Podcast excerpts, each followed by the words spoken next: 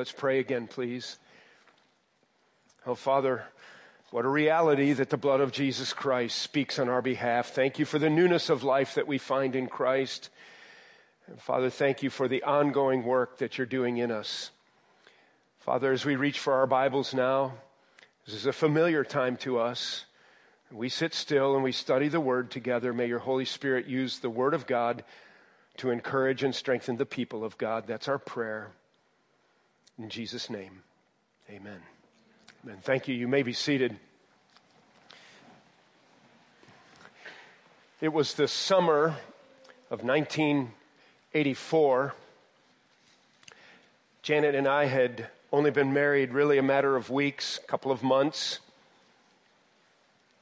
Just celebrated 35 years that occasion. It's gone by at breakneck speed. Well, there we were in Huntington, West Virginia. I was finishing out my internship, uh, living in a little apartment. We candidated up in Ephrata, Pennsylvania. I took a position as minister of youth and music at a church there in Ephrata. We moved. We loved the parsonage that they had for us in downtown Ephrata. It's a wonderful church, a wonderful place to be, a wonderful time of life. A couple of months into new marriage, a couple of months, a couple of weeks only into our new ministry. And then one night, the phone rang. The phone rang, and it was my mother in law, and she needed to tell us that Janet's father, only 51 years of age at that time, had a brain tumor. We were devastated. Fell, that news fell on us like a ton of bricks, and we recoiled, we prayed, we wondered. And then, only a matter of about two weeks later, the phone rang again, and it was my brother. He was finishing up his senior year of college in Pensacola, Florida, and he said, Van, I need to tell you that I'm packing up my room. I'm heading home. I've been diagnosed with acute lymphatic leukemia. It was overwhelming. A brain tumor, acute lymphatic leukemia, two weeks apart, months into marriage, weeks into new ministry. How many of you think that we prayed? How many of you think that we called everybody we knew and asked them to pray? Six months almost to the day that my mother in law called us to tell us about Janet's father's brain tumor.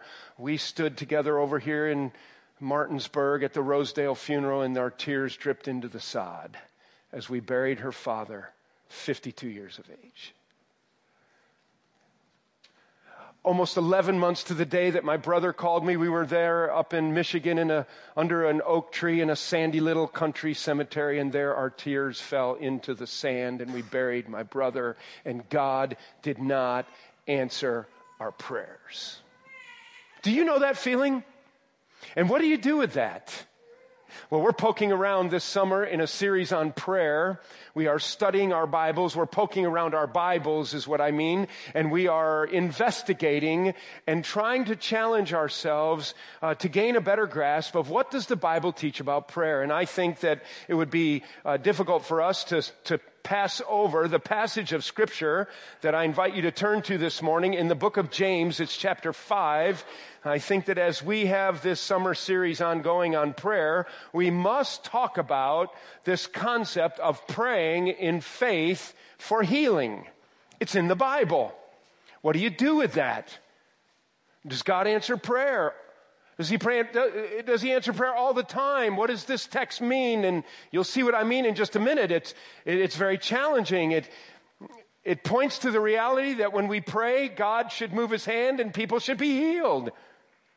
But let's just test it up against our personal experience. Uh, let's think about Wednesday night prayer sheet right here. If you come around on Wednesday nights and you go to your class, there's a prayer sheet there, and let's say there's Let's say there's 36 names on the prayer sheet. You tell me, speak up to me, those of you that come. Of the 36 names on the prayer sheet, how many of those are we praying for for physical healing?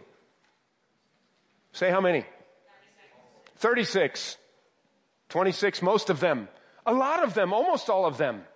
We often pray for physical healing. It's a big part of our prayer life. But that in of itself raises some questions, doesn't it? I mean, you do know that God designed the body to heal, right? So early this morning, we didn't mention it for prayer in the third service here, but early this morning I received a text, uh, and uh, one of our families, the Golnitz, have a boy going into sixth grade. He woke up with a hot appendix during the night. And so they wanted what? They wanted the church to pray, and rightly so. And so they load him up and they take him to the hospital, and he is dealt with in the emergency room, and they get to the surgeon, and I assume this is the procedure taking place. Uh, but it raises questions in my mind. Okay, God's people are praying for a young boy in our church with a hot appendix, and God's going to heal him. Praise God. But what about the pagan kid next door whose dad doesn't believe in God, who doesn't go to church, and he wakes up with a hot appendix, and he goes to the same ER, goes to the same surgeon, and he heals even faster than this boy? So God did design our bodies to heal, didn't he? And yet we pray an awful lot for physical healing. It's important to us. Our bodies matter. Well, I think that this is a really interesting subject in a very fascinating text this morning in James chapter 5. It would probably be good for us to just go to the text now and read so that you understand what I'm talking about here and how important this passage is in our series on prayer. Let's read what James wrote in James chapter 5, beginning with verse 13. Is anyone among you suffering? Let him pray. Is anyone among you sick? Let him call for the elders of the church and let them pray over him, anointing him with oil in the name of the Lord. And the prayer of faith will save the one who is sick, and the Lord will raise him up. And if he has committed sins, he will be forgiven. Therefore, confess your sins to one another and pray for one another that you may be healed. The prayer of a righteous person has great power as it is working. Elijah was a man with a nature like ours, and he prayed fervently that it might not rain. And for three years and six months, it did not rain on the earth. And then he prayed again, and the heaven gave, heavens gave rain, and the earth bore its fruit. There's our text for this morning. I, I felt like I didn't finish verse 13. If anyone is among you, suff- if is anyone among you suffering, let him pray. Is anyone cheerful? Let him sing praise. I think I left off part of that verse. He then goes into this idea that if anyone is among you sick, let him call for the elders and let them pray. Well, this is just a remarkable passage of Scripture. And in some ways, we don't really know what to do with this passage of Scripture, especially when we line it up against our experience. Now, we have to be very careful with testing God's Word against our life experience. But I really like it when what I see and observe matches what the Bible tells me. For example, when I read the creation account in Genesis chapter 1, 2, 1 and 2, it's not very popular in the scientific world, and, and you can be esteemed as some kind of a moron for believing that God created everything the way He did, ex nihilo, out of nothing. But then when I read the account and I understand what's being said there, and then I look at the world around me, I see that, that it matches exactly my observations. And in fact, Genesis chapter 1 and 2 fits what's going on in the world around me much more comfortably than this idea that everything came from nothing and then evolved into something. And so I really like it when my Bible matches my experience. But I have to tell you, when I open my Bible to this passage, my experience just doesn't fit. I mean, we prayed. We prayed for Janet's father. He was a fine, godly man. He was only 51 years old at the time of the tumor and surgery and brain surgery. 52 when we buried him. My brother was 21 years old when we put him in the ground. What do you do with that? We prayed. We asked God. And you can give stories similarly. I know you can. You pray, you fast, you might even call the elders and you can say, Pastor Van, I've done this. I've asked the elders to come and anoint with oil, lay hands on and pray, and they still died. They still have leukemia. Or we can claim that God answered, but the person that is out of their sick bed is now in their wheelchair. They didn't really get healed, they just got kind of bumped up to an, another stage. Was that really healing? Is that what James is talking about?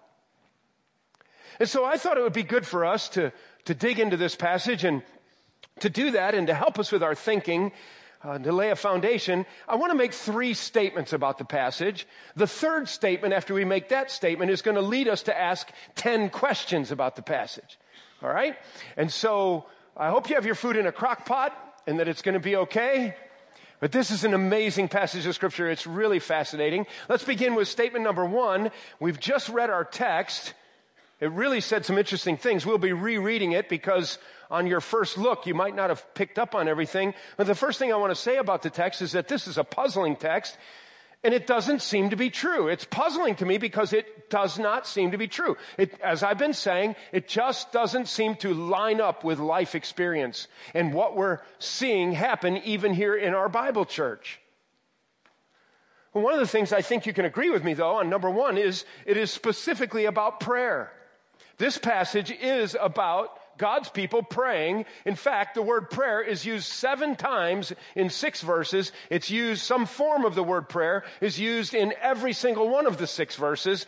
James, wouldn't you agree with me, wants us to understand something about prayer in this passage. We know that. Secondly, it seems to speak with such certainty about answered prayer. But that doesn't seem to fit our life experience in praying for healing. I mean, let's just let our eyes go back to the passage. If you call the elders, let them pray over him, anointing him with oil in the name of the Lord, and the prayer of faith will save the one who is sick, and the Lord will raise him up. So there it is. There's, a, there's great expectation in this passage. Thirdly, I don't know if you picked up on it on the first time through, but I think we also have to agree that James is also talking about sin in this passage. James is talking about sin. And if he has committed sins in the middle of 15, he will be forgiven. And then this verse 16 is very interesting. Therefore, confess your sins to one another that you may be healed. So, what do you do with that? So, a person passes away. Do you conclude that Either the elders didn't have faith, they didn't use the right kind of oil, or the person didn't confess the right sins. So, what an interesting passage. And so it's puzzling because it just doesn't seem to be really true. Second statement I want to make, letter B, is that this is somewhat of a confusing text, and therefore it is easily abused. It's somewhat of a confusing text, so it is easily abused. So let me just mention a couple things that um, throughout history have been pointed at at this passage and things that people have gotten out of it. There, this is not exhaustive, but let me just mention a couple of more familiar concepts. One is in uh, a certain uh, religion, they exercise a sacrament called extreme unction. That's an older name for it. It is, it is the sacrament of anointing. And this is for those who are dying. And they get it out of this passage. It works something like this. You call the priest. Your loved one is dying, first of all. Your loved one is dying. They're on their deathbed. They might be in the ER. They, uh, I mean, the ICU. They might be in a hospital bed. They might be in a hospital bed in your living room, shriveled up. Uh, whatever the circumstances are, it appears that they're going to die. And so you call your priest. He comes and he has a vial of, of oil that is special for this occasion and he, he says certain prayers and he anoints in a certain way and he's alone when he does it. He gets people out of there. And the idea is that if you have this sacrament of extreme unction or of anointing, right before you die, see, many of the people are so close to death they don't even know that it happened that what will happen is that God will see what happened and he will favor that one who dies then and passes away, and they will not have to serve in uh, uh, purgatory as long. They won't have to. They won't have to bear up on, so much in purgatory and get prayed out. They can get prayed out faster. And I want to tell you, that's not in the Bible, and that's not what this is talking about. This isn't talking about people dying. This is about people getting healed. And, and furthermore, it absolutely, that sacrament of anointing absolutely contradicts what the apostle Paul says about our salvation in Christ. The apostle Paul says, for by grace, that's unmerited favor. For by grace you are saved through faith. Not by any works of your own, lest you would esteem yourself as somehow worthy of better treatment than other people because of your works. And you would boast about it if you could. Well, the Apostle Paul made it very clear that salvation is by grace through faith in Christ alone, and that we, at the foot of the cross, lay down our sin. The Lord Jesus takes our sin, He forgives us, He gives us His righteousness. We stand justified in the presence of a holy God, and there, there is no sacrament of anointing in Scripture, and it is certainly not in this passage. But that's where they get it. Secondly, I want you to know that some people believe, based on this passage, that illness or sickness is always a result of one's sin. Uh, they believe that if you are a follower of Christ, that if you get sick, you shouldn't get sick, that believers shouldn't get sick, and it's because of sin, based upon this passage. Thirdly, some people believe that Christians need faith for healing, not medicine. And they go to an extreme in this area. Sometimes this is reflected in the preaching and platform ministry on cable networks or late at night television of a televangelist. And he's got people in wheelchairs and people with crutches. And he's telling them that they do not need to be as sick as they are, they don't need that wheelchair. They, they can be restored if they have enough faith. And he might use oil. He might anoint with oil. He might bump them with his hand or his fist.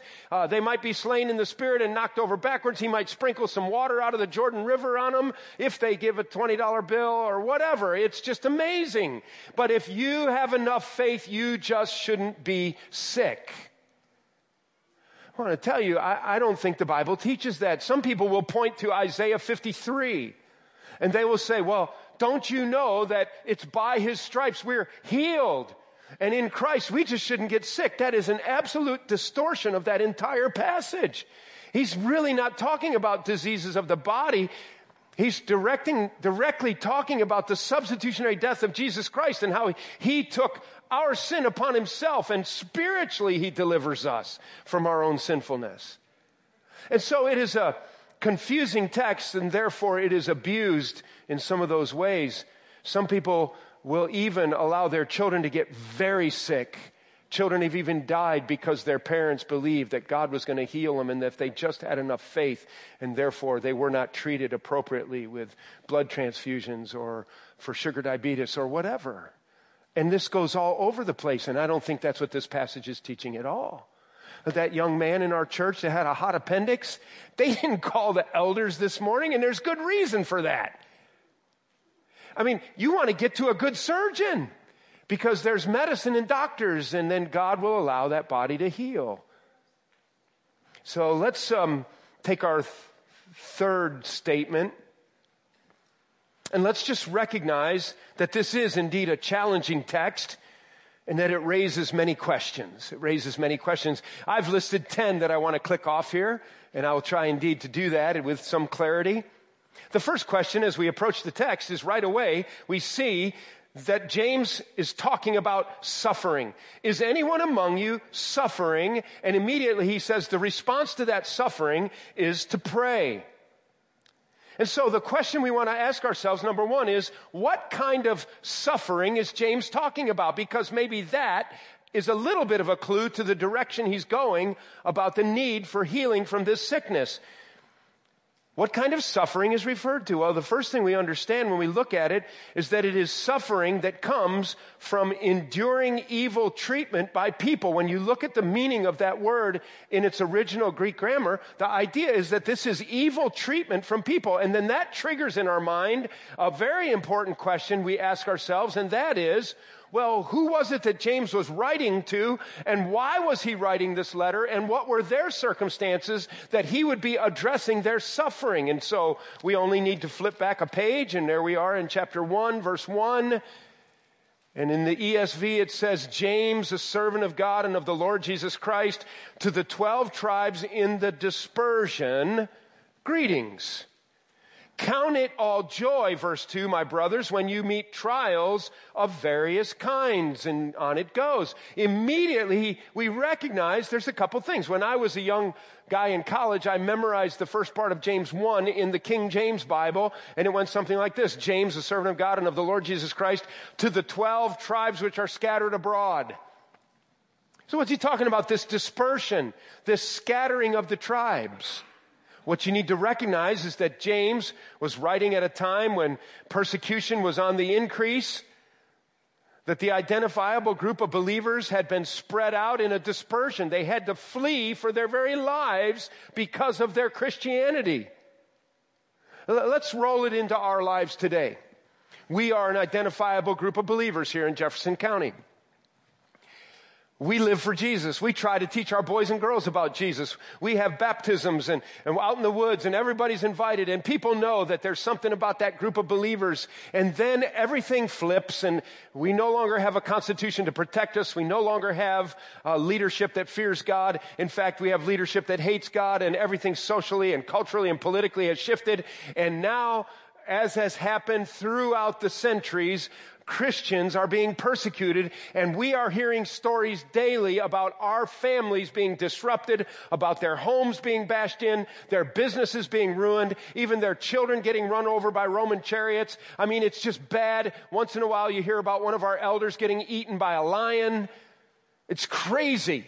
And finally, you recognize that we can no longer stay here and survive. And so they scattered by the persecution. On the one hand, do you see what God did? He took the church and he spread it all over the world, and everywhere they went, they started a church. On the other hand, it was a desperate time. It was very difficult. Children have been abused, killed, spouses lost, businesses bashed, credentials ripped away, bank accounts impounded, everything taken from you.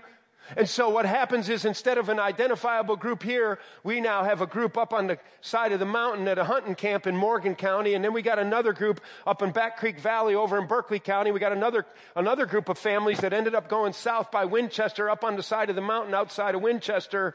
And we're spread out. And, and we're hearing, and some of us get around a little bit, and we realize that our people are spread out all over, and everywhere they go, it's difficult, and they're discouraged, and they're defeated, and, and they're even angry, and, and some are very frustrated, and even questioning God, why are you allowing this? And we recognize they need encouragement. And so we think, who could write a letter out of our church? I know who could do it. James Shupe could write a letter. And so he writes the letter of James. And we take it and we give it to one of our strong young men, and they go and they find their way, and we get the letter circulated to our people groups. And they are being encouraged because here it is. Count it all joy. Are you kidding me? What's he talking about? Count it all joy when you face all of these trials. Our lives are being disrupted and destroyed. And so, one of the things we recognize back in chapter 5 now, and our notes nearby because it will help you, and we're going to have to go quickly is that this suffering that's being talked about here is suffering that is from the outside. Great trials and tremendous difficulties have come upon the people. In fact, if you have your NIV here this morning, letter B, it, this word that is translated in the ESV is any among you suffering, let him pray. In your Bible, in the NIV, it says trouble. Is any of you in trouble? It's, that's what it means. Are you in trouble? Are you having problems? It refers in its core meaning to evil blows that come from outside, not physical illness from the inside.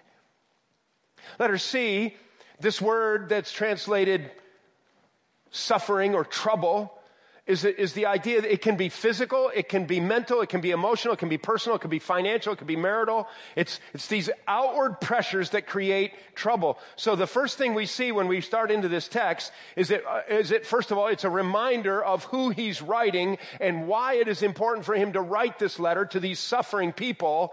And we recognize that there is at some level outside pressure put upon them and the wheels have fallen off their wagons. And he says, if you're suffering, pray. You need to pray. And we kind of know that, but often we rather lose our temper than pray. Often we rather just lay down and take a nap than pray. Some people rather get high or drunk than pray. They can't deal with their problems. And he says, if, if you're suffering, then pray. The flip side of the coin, he says, is anyone cheerful? Hey, sing a song. The idea there is making a joyful noise on a stringed instrument, actually. And so that's the Christian life. That's the Christian life in a nutshell, actually. If you're suffering, pray. If you're not suffering, sing. That's what we do all day long. We pray and we sing. We pray and we sing. That's not a bad little capturing of the Christian life right there.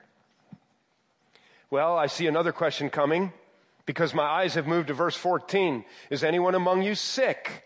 All right, I think I know what that means. Sick. I've been sick.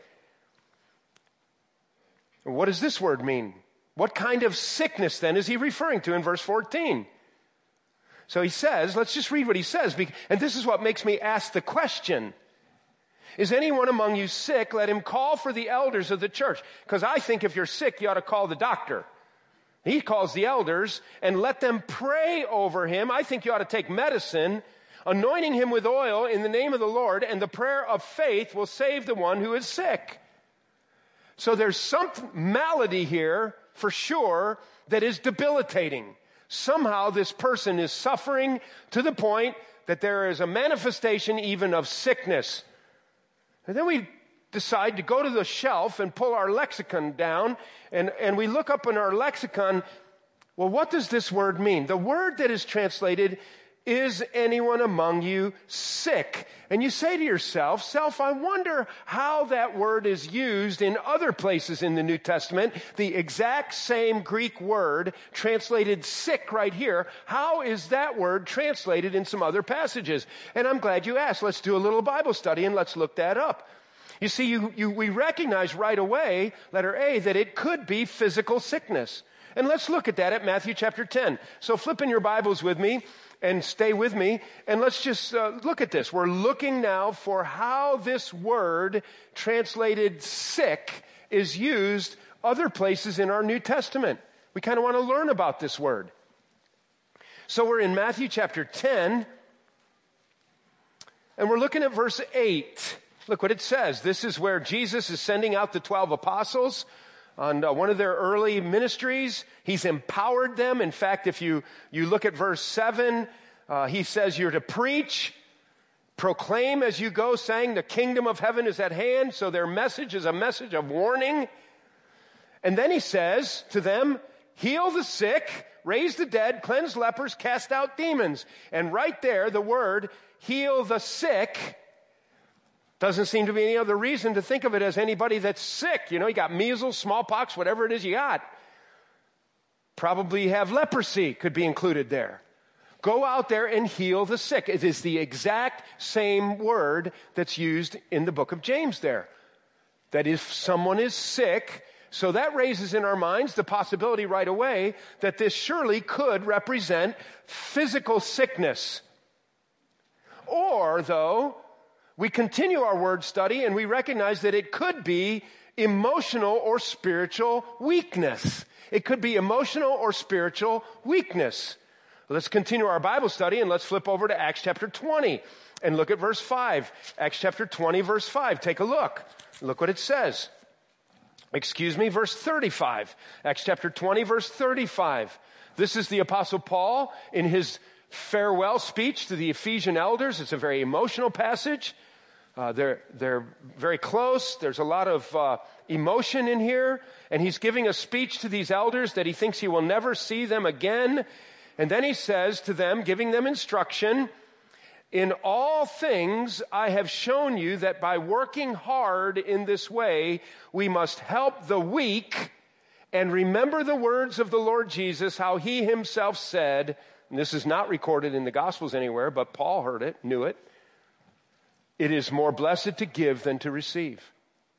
And when you look at that, he's reminding them of this saying of Jesus, and they're supposed to help weak people. The idea there, and that's our word. The very word that is translated in James 5 14 is any among you sick, is the word that Paul uses here. In any way we can help, we must help the weak. And you don't get the idea here that it's sick people with measles or appendicitis or a brain tumor. You get the idea. It's people who need material help, people who need encouragement. Well, let's continue quickly and let's look at a couple more passages. How about flipping to the next chap, next book of Romans, chapter 5? And this is very interesting. Look at how this word is used in Romans chapter 5, verse 6. Look what it says. Romans 5 6. For while we were still weak, at the right time, Christ died for the ungodly. Now we know this isn't talking about physical sickness. It's talking about spiritual weakness. And the word translated sick in James 5:14 is the exact same word that in this passage is translated weak, spiritually weak. Okay, so this raising some questions. Let's look up a couple more. And by the way, there's about 20 of these in our New Testament, and most of them are used for this idea, and especially in the epistles, are used for the idea of some kind of a weakness more than actual sickness. So that raises a question in our minds. What's he really talking about here? All right, Romans chapter 5, 6, we already looked it up. Let's flip over to 14, 1 and take a look at that. And this is the area of doubtful things and the idea of being careful, those who are stronger, stronger brother versus weaker brother. And right away, he, we, see, we encounter this word again in our word study. As for the one who is weak in faith, welcome him, but not to quarrel over opinions. Well, that's some good advice.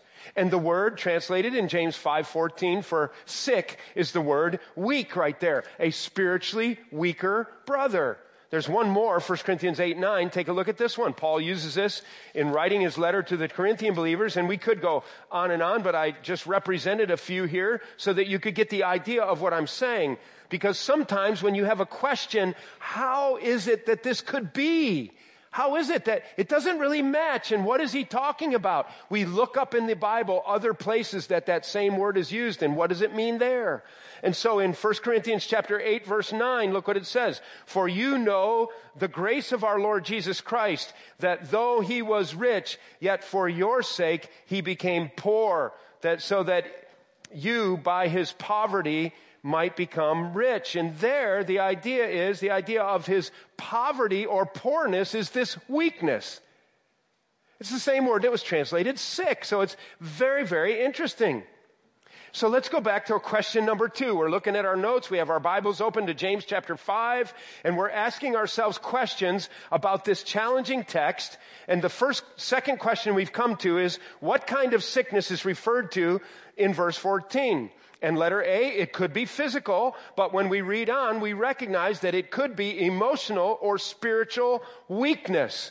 And so actually it would not be wrong to circle that word sick, put an arrow in your margin and write the word weak, broken down, struggling, in deep need.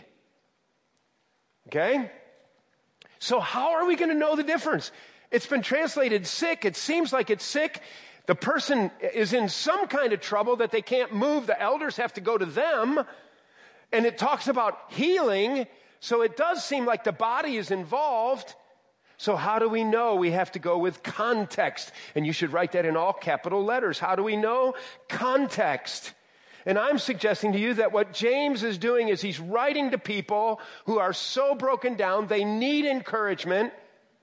And it seems best to understand this use of the word sick to be the weakness and suffering that results from spiritual defeat and unconfessed sin. Sin there has a really tiny little line, but you can fit it in there.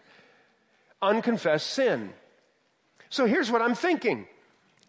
The idea is that the church has been scattered, they've been persecuted, people are defeated, people are discouraged spiritually, to the degree that they are weak in their faith, they need encouragement, even to the degree that some of them have allowed sin to come into their lives. Others have used other sinful things, maybe as escape mechanisms. People do that all the time in our culture. And as a result, they are now breaking down in their bodies, especially if this goes on for a long time. You can actually get disease or you can have ailments, high blood pressure, the residual effects of that, a digestive system that's not working correctly because of worry and stress and anxiety. And now you're breaking down and you're in great distress and you don't know what to do about it.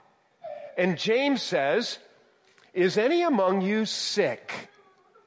We are going to at least assume that the body is involved in this, but the idea must be here at some level that there is a weakness that has brought this on and that that is largely brought on by spiritual weakness, by discouragement, by being defeated in the context of the passage. We also know that sin is used in the passage.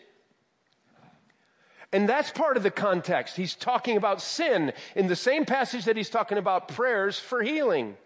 Let's go to our third question. Our third question is why call the elders and not doctors?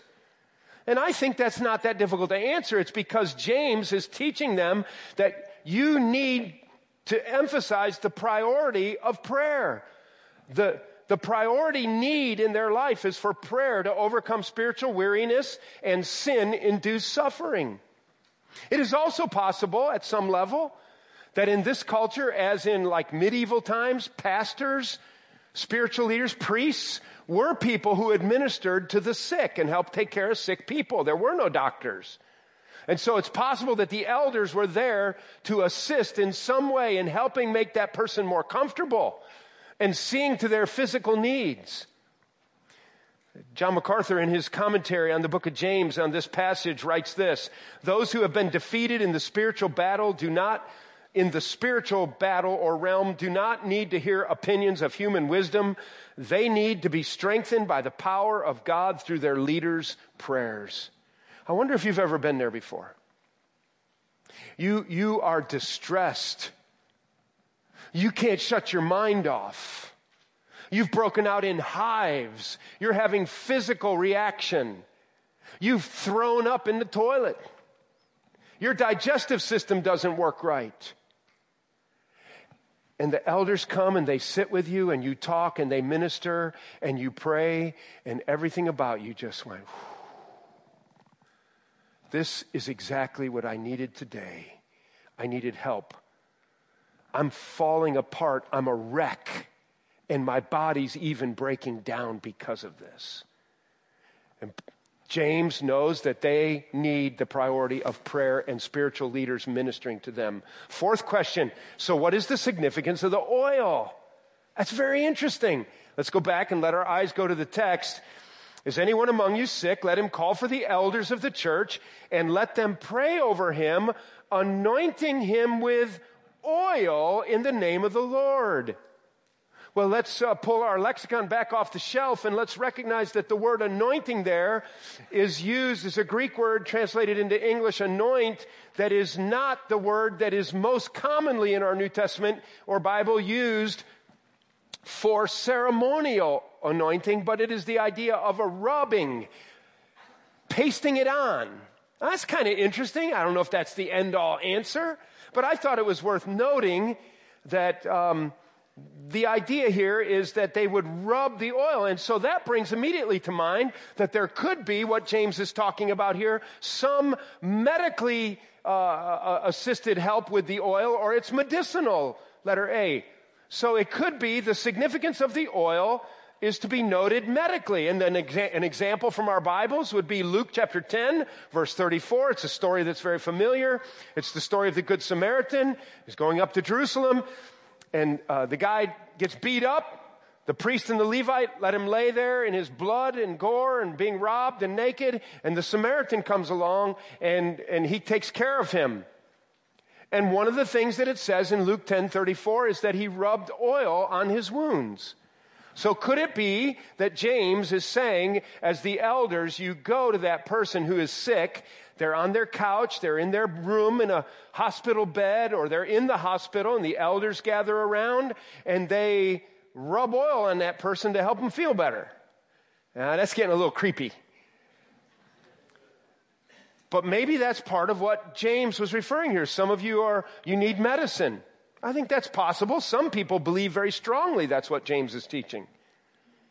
Letter B, we could look at this metaphorically. What's the significance of the oil that the elders bring? Maybe it's a metaphor. We all love Psalm 23, for example. And in Psalm 23, we know that in verse 5, um, it, it, it, says there, the shepherd psalm, David said that the Lord, as though he were a shepherd uh, towards me, and I'm a sheep, that he anointeth my head with oil. Hmm. How many of you find comfort in that? Well, I, I, I, actually haven't thought about that too much, but yeah, I find comfort in Psalm 23. And your comfort is brought on by the fact that you think that God's going to dump a five gallon pail of oil over your head, right? No. You know that that's not talking there as you receive comfort from the, from the shepherd psalm and from my heavenly father who's my shepherd and I'm a sheep. I mean, maybe David is thinking about when he was a shepherd boy and he was indeed and he understood the, and the animals and, and that he had a vial of oil and sometimes when a certain black fly or a certain gnat would come around and it was that time of the year for them or they were in a a certain area where the conditions were right in the grass and these bugs were coming out of the grass, that he would take that oil and he would rub it into his sheep's head and into their ears where the flies like to get and lay their eggs. And, and, and he would rub it on his head. And, and oh, the sheep really liked that because it took those gnats away. This is a metaphor, though, for what? For soothing, for, for ministering to you. I want to comfort you. I want to meet your needs. I will anoint your head with oil. Some people think it represents the Holy Spirit. Uh, you can look that up in Acts chapter 10, verse 38. It, it talks about the anointing of the Holy Spirit. And some people think that oil in the Bible is sometimes used as an imagery or a metaphor for the Holy Spirit, and it could be that.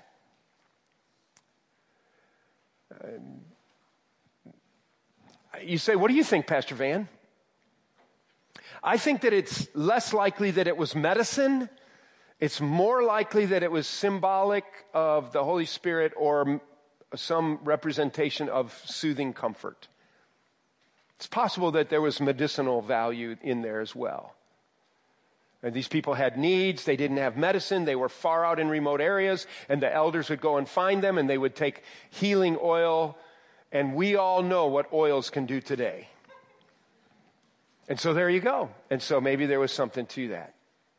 Well, let's read on. We have another question, and we're going to click these off pretty quickly. Don't panic. Who is praying the prayer of faith? The one who is sick or the elders? Let's let our eyes go back to the text. And the prayer of faith, so they've anointed him with oil. Oh, it says, in the name of the Lord. Some people connect the oil with the name of the Lord. I, I don't really understand that, but it, it is to be done in the name of the Lord. So we would say, in Jesus' name, or Heavenly Father, in your name, we will anoint this individual with oil. And, we, and then the prayer of faith will save the one who is sick. Whose prayer of faith? It's the elders' prayer of faith. So there is something about the faith of the elders that is so strengthening that it gives hope and it gives healing. Sixth question Is James making an unequivocal guarantee of answered prayer for healing? The only answer I could come up with is yes. Look what the text. Look what it says. And the prayer of faith will save the one who is sick, and the Lord will raise him up. Ding. I mean, how else are you going to take that? If words mean anything. James is teaching them that they can be healed from their situation. But I will say that that makes me think that there is some qualification or some identification with sin induced or defeat and discouragement that has gotten them to the point that they are so down and so discouraged that they are literally physically sick. I again warn about using our life experience to measure the, to use it as the gauge of scripture, but this simply does not match what we experience. God in his providence on occasion will answer prayers. My dear brother Rod Malad, who will be home leading our men's ministry soon, his mother was diagnosed four years ago or so with pancreatic cancer. I mean, when you hear pancreatic cancer, don't you think that's a death sentence? It's a death sentence. I think the survival rate of pancreatic cancer is 4%. It's a death sentence. People prayed. I don't know if they called the elders and anointed with oil. Uh, but we know that God can heal without oil. We know of story. We see in the New Testament Jesus regularly healed. The disciples healed and they didn't anoint with oil. Our dear friend, our new friend, Josue Dan was here a couple weeks ago, the young Hungarian brother who's going to seminary. His father and mother came in from Hungary. They were at my dining room, my kitchen table for dinner that Sunday, and we enjoyed visiting through the interpretation of translation of uh, Josue with his father. Uh, and they have 10 children and, he, and father sat at my dining room table two, two or three weeks ago and told the story that he had a daughter who was about, I think, 10 or 12 years old at the time. She was very, very sick. They were very, very concerned. He was distressed. He walked into her room and he said, Father, I don't know what to do other than to pray and commit her to you. And he prayed, God, would you please heal her? He turned to go. He was discouraged. He thought she was not going to live. She got up off her bed and began to get dressed. And, and uh, he said, What are you doing? He said, You've, She said, Papa, you prayed and I'm well. How often does that happen? I, I was on the phone with a dear pastor friend not long ago and catching up with him. And I asked him, I said, Tell me about your one son that you told me years ago you were holding him in your arms. He was about four years old, if I recall. He had significant issues. And he said, I, We gave up. There was no hope. And I held him in my arms in the rocking chair all night long, waiting for him to slip into the presence of the Lord. And he never did. Oh, he said he's 23 years old. He's on the pastoral pastoral staff of a big church in Lancaster. God answered prayer, didn't he? In those situations without oil. So, what's the big deal about the oil? And as James is making an unequivocal guarantee of answered prayer for healing, Clearly, we have prayed over people, we have laid hands on people, we have prayed in faith believing, we have anointed with oil, and they have died. And so, the unequivocal guarantee of the deliverance in my mind in this passage is connected with the sin induced sin, the sin induced illness that you have been so defeated, you have been so discouraged, you have given up on God. The elders come, they lay on hands, they pray, they anoint with oil, you confess your sin, you get right with God, and your anxiety leaves, your, your problematic um, symptoms go away, and you are restored to health, and God always answers that prayer. I don't really know what else to do with that. Question number seven which is related to what I've just been talking about. Does sin have anything to do with the weakness or sickness? Yes, I believe it does. This individual is weakened to the point of being sick because of the weight of unrepentant sin. The weight of unrepentant sin. You see this reflected in David himself in Psalm 32 where his bones waxed old within him. Question number eight. What is the significance of confessing sin to one another for healing? Let's let our eyes go to the text. Pick it up at verse 15. And the prayer of faith will save the one who is sick and the Lord will raise him up. And if he has committed sins, he will be forgiven. Therefore, confess your sins to one another and pray for one another that you may be healed. And the prayer of a righteous person has great power as it is working in you. Elijah was a man of with a nature like ours, of like manner of us, and he prayed fervently that it might not rain, and for three years and six months it did not rain on earth. Then he prayed again, and the heaven gave rain, and the earth bore its fruit. Question number eight what is the significance of confessing sin to one another in this passage for healing? I think it is the idea that we guard against spiritual defeat and spiritual discouragement and even the physical illness that can result from unconfessed sin. So we are making sure we're right with God and we're making sure that our bad decision isn't leading to the breaking down of our physical body even. Question number nine is James teaching that rain stopping prayer is to be the norm for the church? Yikes. Hey, bad storm coming. It's day camp. Stop the rain, man. Have a little faith. You see what I mean about not quite lining up with our experience? I think that Elijah is an example of the power of prayer and a challenge to the church to emulate the kind of faith that Elijah, a normal guy like us, had such faith in God that God did great things through him at that time. And I think it's a model. I, I would, I would, uh, I've been with people before. Um, I can think of a situation where a guy uh, wanted to divorce his wife. It was a bad situation. And I was trying to talk him out of it. And, and here's what I said I said, Look, man, you got your back up against the sea. It's desert to the north, it's desert to the south, and the Egyptians are coming at you. You need to count on God to part the sea. What was I saying? That God's going to like take his house and split it, or it was, it was the idea that only God can deliver here, right? It's the idea that God has to do the work. And I think Elijah is held up. Hold this up. That's a great illustration. Let God part the waters. Well, is God going to part the waters in my life today? I don't know. Maybe not. Sometimes God chooses to say no to prayers.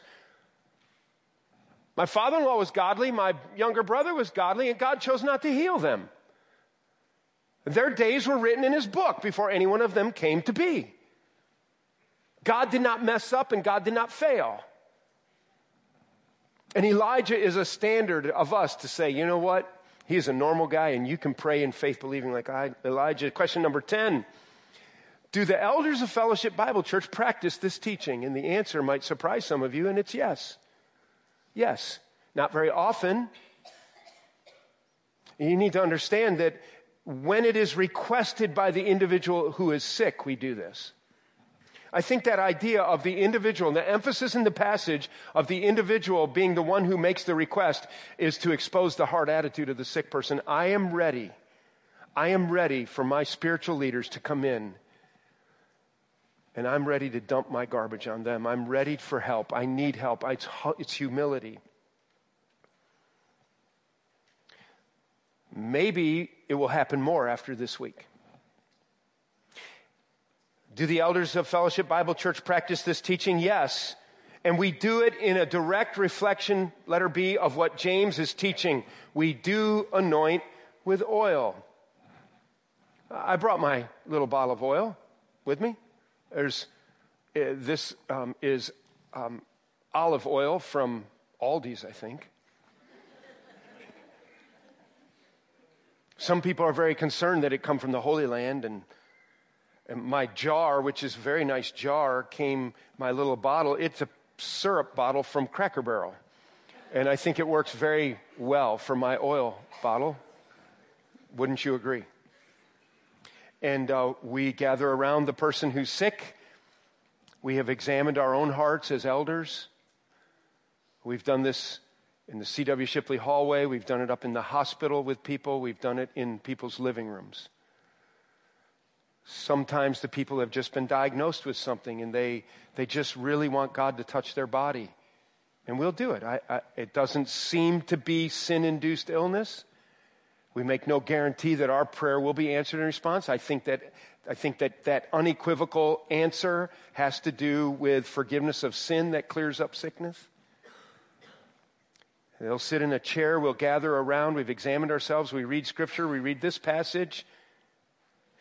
And then you need to know that if you call on the elders to do this, I will ask this question. We will look at you and we will say, Now, have you examined your hearts? And can, can you think of any unconfessed sin in your life? Is there any offense that you need to clear up? Is there anything that has broken you down sinfully?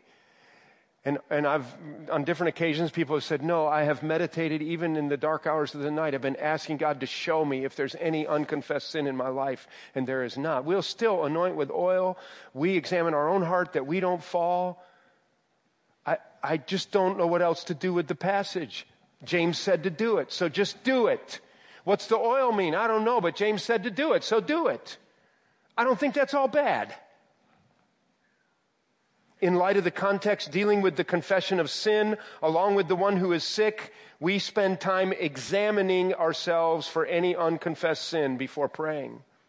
I think it's a serious thing to ask somebody if they have unconfessed sin in their lives if you haven't examined your own heart for unconfessed sin in your own life. It's a serious thing to be an elder. It's a serious thing to be called to the bedside of somebody who wants you to anoint them with oil, lay hands on them, and pray. And so, in conclusion, what do we, what do we, what do we conclude? Number one, spiritual weariness and sin, I want you to know, is not the source of all sickness. But it can be the source of sickness, even very serious sickness. I think that's true. Number two, spiritual defeat and sin induced illness is more common than we think in the church. I think that's true. I think we have encountered that on occasion, and I've walked away from bedsides at times, and I've thought to myself, that person is sick because of sin. That person is sick because of not dealing with things in their lives for, for decades. That person is sick because they have gone to the wrong sources for relief from their anxiety, and now they're an addict. One of the primary roles of elders is to pray. Don't you get that out of this passage? That an important role of the elders is to pray. Do not be afraid to call on your elders to pray for you. Number four, I think that we need to recognize that prayer is powerful and we are to pray in faith. We are to pray in faith, believing, like Elijah as our model. It's almost time to go. I want to leave one little image in your mind. We're praying. Aunt Mabel fell off a stool changing a light bulb in her kitchen and she broke her neck. I just made that up. We're going to pray for Aunt Mabel because she broke her neck. We love our Aunt Mabel. We love her donuts. We want her to be healed. And we're going to pray for Aunt Mabel to be healed. Number one over here on the spectrum is Ain't no way Aunt Mabel's going to get well. Pack the station wagon. We're going to a funeral home. Over here's a 10, and it is God's going to heal Aunt Mabel. Whatever it is, the 39 things or 36 things on the Wednesday night prayer sheet. How often do you pray down the list and you're looking at it and you got a prodigal kid and you got a alcoholic and you got a you got Lyme's disease and you got paralysis and you got a young boy with a crooked spine that they're trying to straighten out and where are you on the scale? Elijah's over here watching cartoons and eating popcorn are over here. It just ain't going to happen i think one of the things we need to get out of this message is that we need to pray with a greater faith. We might even need to ask God for the ability to have a greater faith. How often do we pray at five or below towards one rather than five and above towards ten in faith believing? I'm telling you, you know, before we started this passage, I don't have all the answers to this. But what is James teaching? He's teaching that the effectual, fervent prayer of righteous people avails much. Look at Elijah as your example. The standard is Elijah. I don't know that God thinks we can stop the rain every week with our prayers. You're going to find that your experience doesn't match up with the, your exposition of the text. But I think the lesson is we're to pray, and the elders are to pray. We're to examine our hearts. Sin can cause illness. God will forgive and heal when it's sin induced illness. Examine your hearts. Let's stand and close in prayer.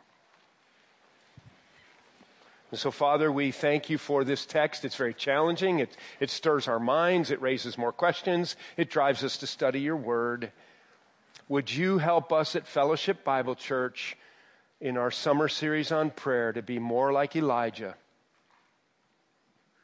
and less like doubting Thomas? Thank you for your grace and your mercy. Thank you for our elders. Help us to take these responsibilities very seriously.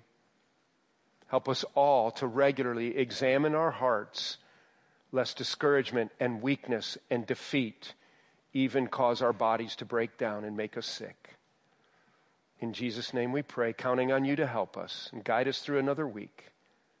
Amen. Amen. You've been very patient.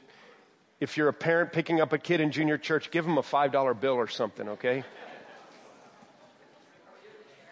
We do not do the chairs today.